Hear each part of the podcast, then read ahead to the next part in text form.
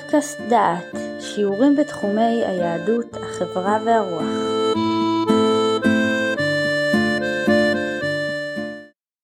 ברוכים הבאים לפודקאסט דעת, לקורס אימון ושליטה. אנחנו נעסוק בפגישה זו בנושא הוראה והזדרות. אתם לא מבינים מה שאמרתי. אבל הוראה והזדרות זה שם של מאמר שכתב פרופסור צבי לם, ויש בו ניתוח קשה ומכאיב של עבודת המורה. אז נשמע את הדברים.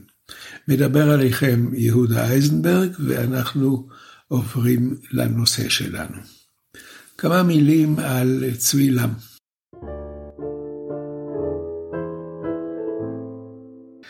מה שאני קורא זה מתוך מאמר הערכה שכתב יורם הרפז, שהיה שותף שלו ותלמיד שלו ומעריץ שלו. אז הוא כותב דבר כזה, שצבי לם אה, חיבר ספר בשם ההגיונות הסותרים בהוראה.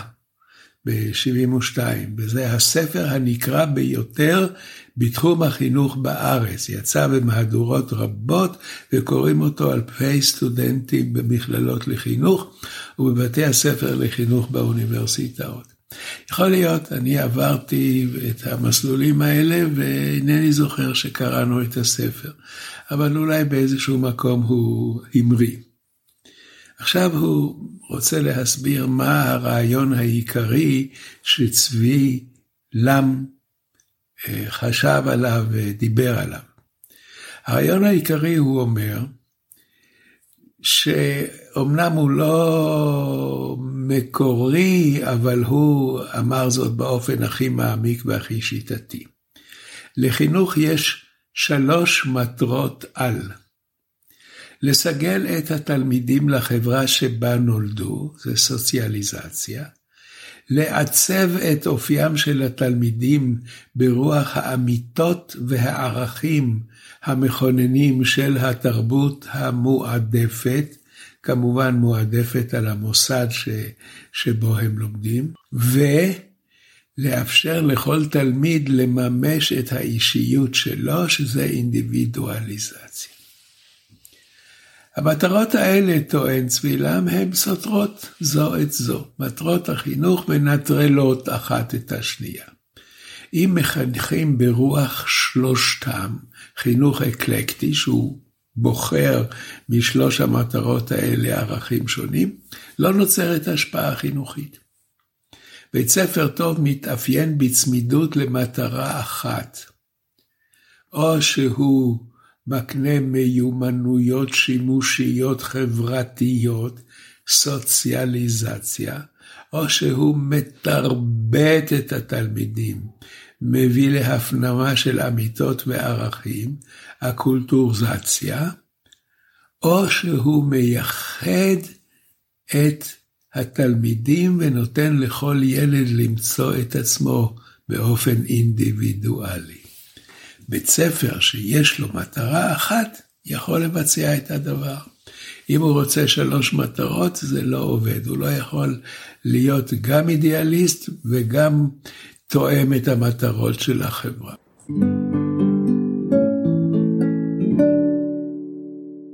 עכשיו אני רוצה להקדים ולספר מה אנחנו נשמע. השיחה שלנו היום שהיא כאמור מתורתו של צבי לם, מבוססת על תיאוריה שמסבירה את הקשיים העומדים בפני המורה, שהוא צריך להיות אידיאליסט, לבחור בשביל תלמידיו את המתאים ביותר, להבין אותם, להתקרב עליהם, ואת כל הדברים האלה שהם לא פשוטים, הוא צריך לעשות כשהוא נתון במלכודת של הוראות, חוזרים, הנחיות, חוקים, חוזרי מנכ"ל, דרישות הורים, דרישות מנהל, דרישות חברה. על כל החוקים האלה ממונים המפקחים הכוללים, ומפקחי המקצוע והמדריכים של המפקחים ומתכנני בחינות הבגרות, המנהל וההורים שעוקבים אחרי עבודתו של המורה, מבקרים אותו ולא כל כך זוכרים לשבח אותו על עבודתו ועל מאמציו.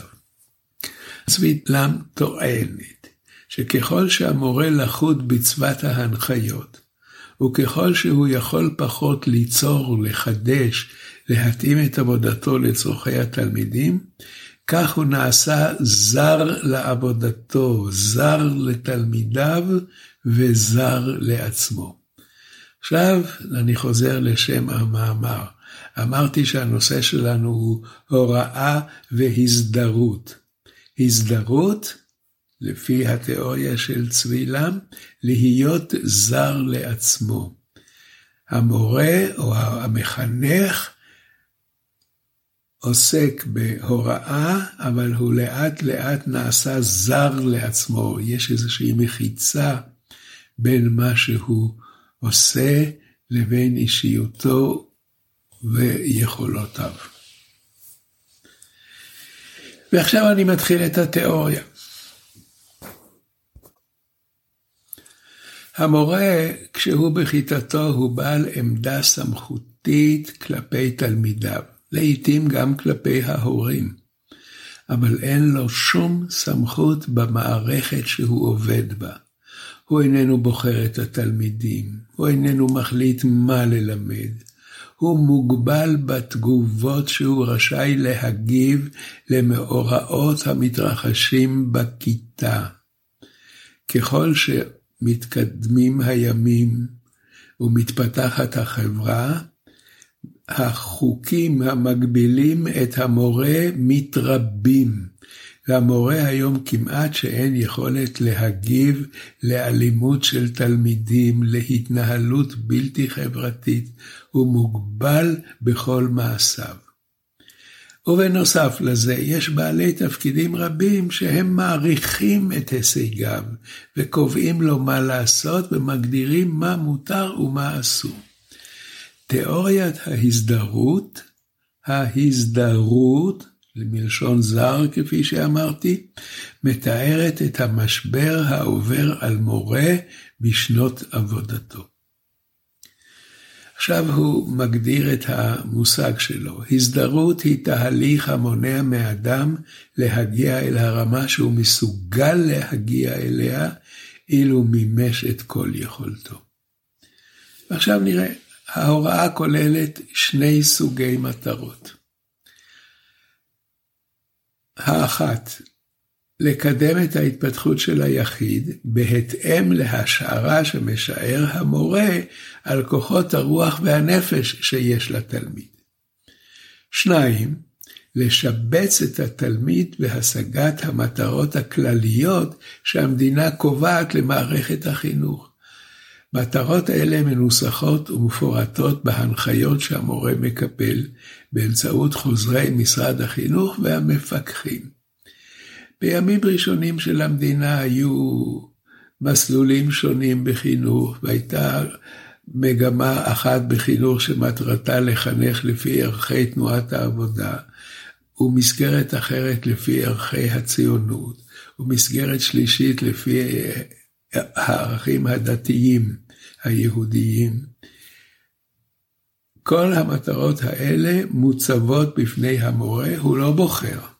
קובעים לו באיזו מסגרת הוא נמצא ולמה עליו לחנך. מורה שרואה את תפקידו לקדם את החניך, את היחיד, עושה זאת כשהוא עוסק כל הזמן בהגדרת מעמדו ויכולתו. הוא שואל את עצמו, מה תפקידי כמחנך? מה אני יכול ומה אני רשאי לעשות? מי אני כמחנך? הוא שואל את עצמו, מהם התחומים שהוא רשאי לחנך בהם ולכוון את תלמידיו עליהם? הוא מתלבט בבעיות מוסריות, פוליטיות. הוא צריך לקבוע עמדה כיצד לעסוק בהם במסגרת עבודתו כמחנך. הוא שואל את עצמו באיזו מידה הוא רשאי להביע עמדות פוליטיות, דתיות, חברתיות, מה מותר לו לומר ומה אסור לו לומר. כיצד להגיב לדעות בלתי מקובלות שמשמיעים תלמידים. תלמידים צעירים, מעצם היותם כאלה, הם תמיד תופסים עמדות קיצוניות. והם יכולים להשמיע בכיתה דברים קיצוניים לכל כיוון שהוא. איך יתמודד המורה עם התופעות האלה? ומה הוא יעשה אם הכיתה שלו מכילה מספר קבוצות חברתיות אידאיות? ולכל קבוצה יש אידיאולוגיה אחרת והם מתווכחים ביניהם. הוא יכול לקבוע עמדה כאחת הקבוצות, הוא צריך להיות מהאו"ם, הוא צריך לתת לכל קבוצה להציג את עמדתה, גם אם היא עמדה בלתי מקובלת בחברה. כל אלה הם בעיות שהמורה מתלבט בהן, ואין לו אף פעם תשובות בטוחות. כיוון שהיכולת של התלמיד איננה ברורה, המורה מתלבט ביכולתו שלו, איך הוא יכול לקדם את היחיד, שאתה לא יודע בדיוק מה הוא יכול. כאשר המורה הזה נתקל בקשיים, אז הוא מסתתר מאחורי הפוזה שמקצוע ההוראה נותן לו. הוא מתחבא מאחורי מדים ומעמד ודרישות כבוד. דבר אליי בנימוס, תחשוב אל מי אתה מדבר, אני המורה שלך, וכך הוא יוצר ריחוק. מורה שמופעל על פי מטרות חיצוניות, חוקים, תקנות, חוזרי מנכ"ל, הנהלות, הנחיות המנהל, הוא לא שואל את השאלות שהצבתי קודם. הוא פועל לפי התקנות, ממילא התקנות מחייבות אותו, ואז הוא פטור מלהחליט את ההחלטות שהוא היה צריך להחליט, לו היה חושב מה הטוב ביותר לתלמידים שלו בכיתה זו. כאשר המורה מופעל על פי מטרות חיצוניות, הוא לא אחראי להצלחת עבודתו. היא נמדדת על ידי כוחות שמעליו. וכאן מתחיל תהליך ביורוקרטי חינוכי, המשאיר את המורה מחוץ למעגל ההחלטות. אחרים מחליטים והוא המבצע. וכאן מתחילה ההזדהות, המחיצה המפרידה בין המורה לבין עבודתו.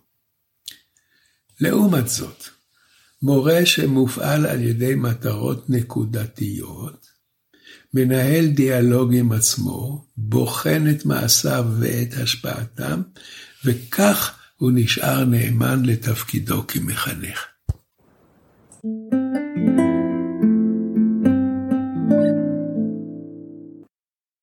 ואני רוצה להדגים את המחנך הזה, שהוא מקדם את היחיד.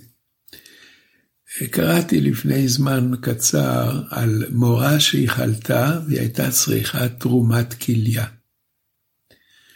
לתלמידיה נודע הדבר והם העבירו בתקשורת ביניהם את הידיעה.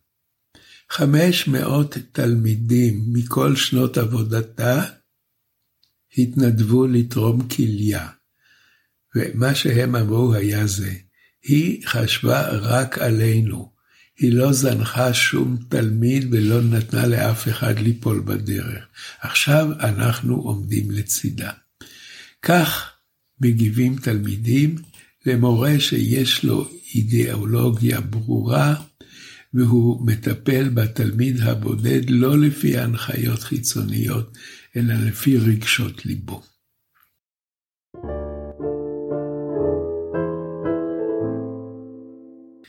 המבנה הביורוקרטי של החינוך מעביר את העשייה החינוכית ואת ההחלטות לראש הפירמידה.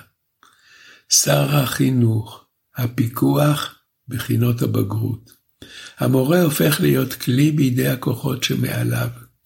התנאים לאחריות חינוכית מתערערים, כי אחריות זו יכולה לפעול רק כאשר המורה יכול להחליט החלטות ולהעדיף העדפות. באותו רגע שאחרים מחליטים, הם אחראים לתוצאה, אי אפשר לבוא אליו בטענות. אמרתם לי להגיע בהוראה עד למקום זה וזה, רצתי בקצב שאמרתם. לא, לא כל התלמידים יכלו לעמוד בקצב, זה בעיה של המוסד, בעיה כללית. ייקחו עזרה, ייקחו מורים פרטיים. אני עובד לפי ההנחיות. בשעות אלה עליי למלא משימה זו. הבירוקרטיה של החינוך פועלת בשתי דרכים. מצד אחד היא כופה את הכללים והחוקים על המורים ומונעת מהם מלהיות יצירתיים, ומצד שני היא מפתחת רומנטיקה של עצמאות המורה והמנהל ובית הספר. עצמאות זו צריכה להיות כפופה לחוקים ולתקנות, ועל כן איננה אמיתית, ואיננה מאפשרת למורה עצמאות ויוזמה. הרי כל אחד יודע שבכל פעם שמתחלף שר חינוך, הוא מגלה איזה רעיון חדש שאיש לא חשב עליו, והוא או לתת עצמאות למורים ולמנהלים, ובדרך זו לתת יצירתיות ואפשרות להמריא. או שהוא אומר שצריך ללמד חשיבה, דבר שאיש לא העלה על דעתו, שזה חלק מדרישות בית הספר. או שהוא, מלמד, או שהוא מגלה שבעצם צריך ללמד את התלמידים לא עובדות, אלא דרכי לימוד ודרכי מחקר. והרעיונות האלה הולכים במעגלים, כל פעם הם עולים ונופלים, ובכל פעם משהו חדש, מדהים, מתגלה, שאפשר לחשוב וכדאי ללמד לתלמידים איך לחשוב. צבי לם אומר שאפשר להבחין בשלושה שלבים בהתדרדרות של המורה וההתרחקות שלו מן העשייה החינוכית האישית. שלושת השלבים הם שלושה שלבים בהזדהות של המורה, בהתרחקות שלו ממקצועו. שלב ראשון, המורה המתחיל. ככל שהכשרתו פגומה יותר, ככה הוא יאשים את עצמו בכישלונות שלו. אם הכשרתו הייתה כוללת כושר ניתוח והבחנה מעמיקים, היה בוחן את המצב באופן אובייקטיבי, אבל כיוון שהכשרתו בדרך כלל פגומה, הוא מאשים את עצמו והוא נאחז בהנחיות, בתקנות, במערכי השיעור שהכינו בשבילו, והוא מקווה שכך הוא יעבור את המשבר. אם הוא היה שוקל בעצמו את ההנחיות, היה חוזר לעסוק בשאלות המהותיות של היותו מחנך. אם הוא ממלא הוראות, הוא חש את עצמו כמורה מצליח, הוא עשה מה שאמרו לו. אבל המרחק מתלמידיו גובר, והוא מוטרד מן השאלות המהותיות של ההוראה, מה מטרתה ומה חלקו בהשגת המטרה. הוא יחוש חרדה בעבודתו ויתנכר לה. השלב השני, המורה מזדהה עם החוקים והתקנות ונותן להם הסבר רציונלי. השלב של הרציונליות נותן למורה מנוחה מן המתח. הוא חש כי העקרונות שהוא אימץ אינם תוצאה של חשיבה חינוכית, אלא של כניעה לחוקים ולתקנות המקבלים אצלו תוקף כתורה מחייבת. וכאן מגיעה המכשלה, שימו לב. המורים עכשיו מתחלקים לשניים. חלק מן המורים שהצליחו להזדהות עם החוקים והתקנות יקודמו. הוא הרי מורה ששומר בדיוק את מה, את מה שציווה משרד החינוך. והמורים האלה יהיו מדריכי מורים, הם ירצו בהשתלמויות, הם יהיו מפקחים ומתכננים. אלה יתרחקו מן העשייה החינוכית האמיתית ויהיו מחנכים ללא חניכים. והקבוצה השנייה, המורים שלא קודמו, הם ימשיכו בעבודתם החינוכית בכיתה, והם יחושו באופן גובר והולך את הסתירה בין האמונות שהם מצהירים עליהם והחוקים שהם מקדמים, לבין העשייה החינוכית בצורכי החינוך כפי שהם באמת מבינים. ועכשיו יש מפגש מאוד מעניין.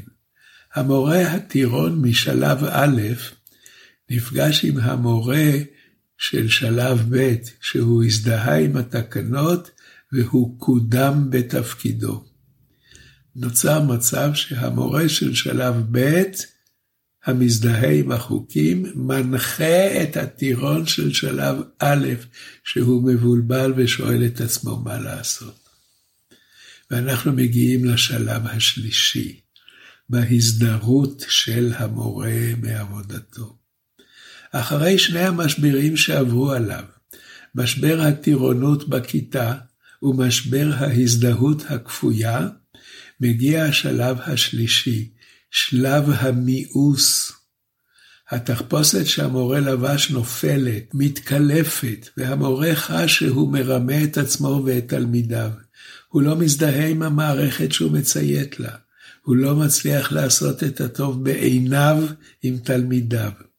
הוא חש שהוא חי בזהות מדומה, זהות של בעל תפקיד שאינו מזדהה עמו ואינו מאמין בתפקיד שלו.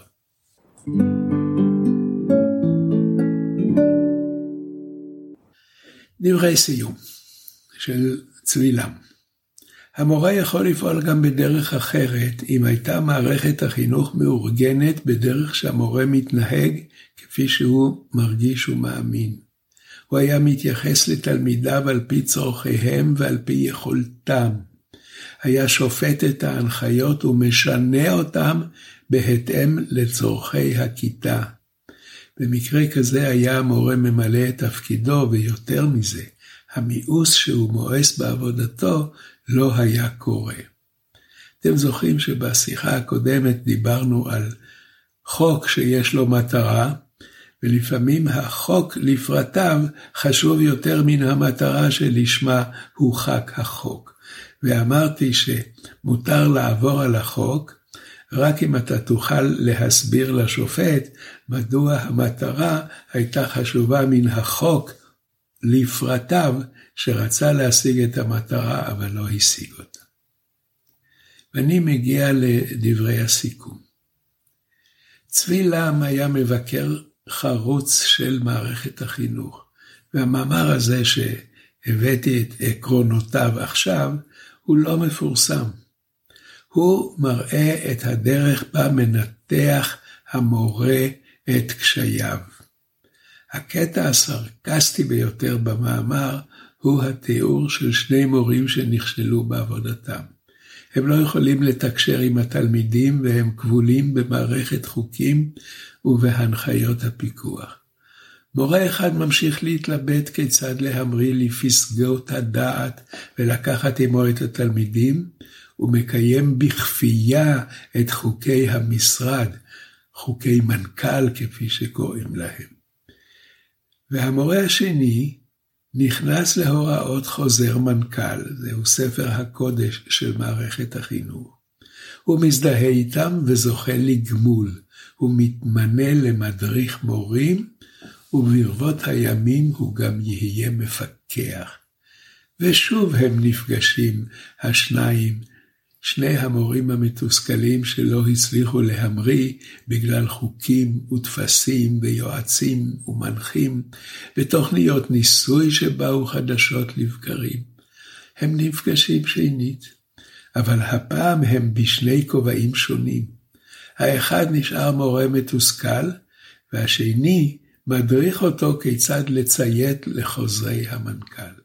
וכאן מסיים צבילם, מגיע השלב השלישי. אחרי שני המשברים, הטירונות וההזדהות הכפויה, מגיע שלב המיאוס. התחפושת נופלת והמורה חש שהוא מרמה את עצמו. ואני רוצה לסיים את השיחה הזאת בנימה אישית. קראתי את המאמר הזה כשהייתי מורה צעיר, שניסיתי ליזום ולחדש. המאמר המם אותי. זה מה שצפוי לי כמורה שרוצה ליזום. לימים למדתי באוניברסיטה ונפגשתי עם פרופסור צבי לם, האיש, לא המאמר. והוא לימד על תפיסות רדיקליות בחינוך, וסקר את התפיסות הביקורתיות. קראנו אז, בין שאר הספרים הרדיקליים, את הספר מכתב למורה, שאולי הוא נמצא באיזה מדף נשכח באיזו ספרייה של מוסד חינוכי. הספר נכתב על ידי שני נערים בבית ספר לילדי פועלים באיטליה. בהם, טענו הכותבים בבתי הספר, חינכו להיות פועלים שחורים, ועסקו בדברים שאין להם שום קשר מן החיים. הנערים האלה הפכו לבדיחה את השאלות במתמטיקה שכל אחד מאיתנו עבר והתייגע על הגיגית שיש בה שני חורים, וצריך לחשב מתי הגיגית תתרוקן. והמחברים שאלו, תגידו בבקשה, מי ממלא מים בגיגית שיש בה חורים? בשיעורים שלו הבחנו והתווכחנו במלוא העוז. הוא טען שהמנהל הקיים בחינוך מעכב ומדכא, ואני טענתי שהמנהל הקיים בחינוך ניתן לעקיפה, אפשר לעקוף אותו, ובכל זאת ליזום וליצור דברים חדשים. שמעתם שיעור מאת פרופסור יהודה איזנברג. את הקורס המלא וקורסים נוספים ניתן לשמוע באתר דעת במדור פודקאסט.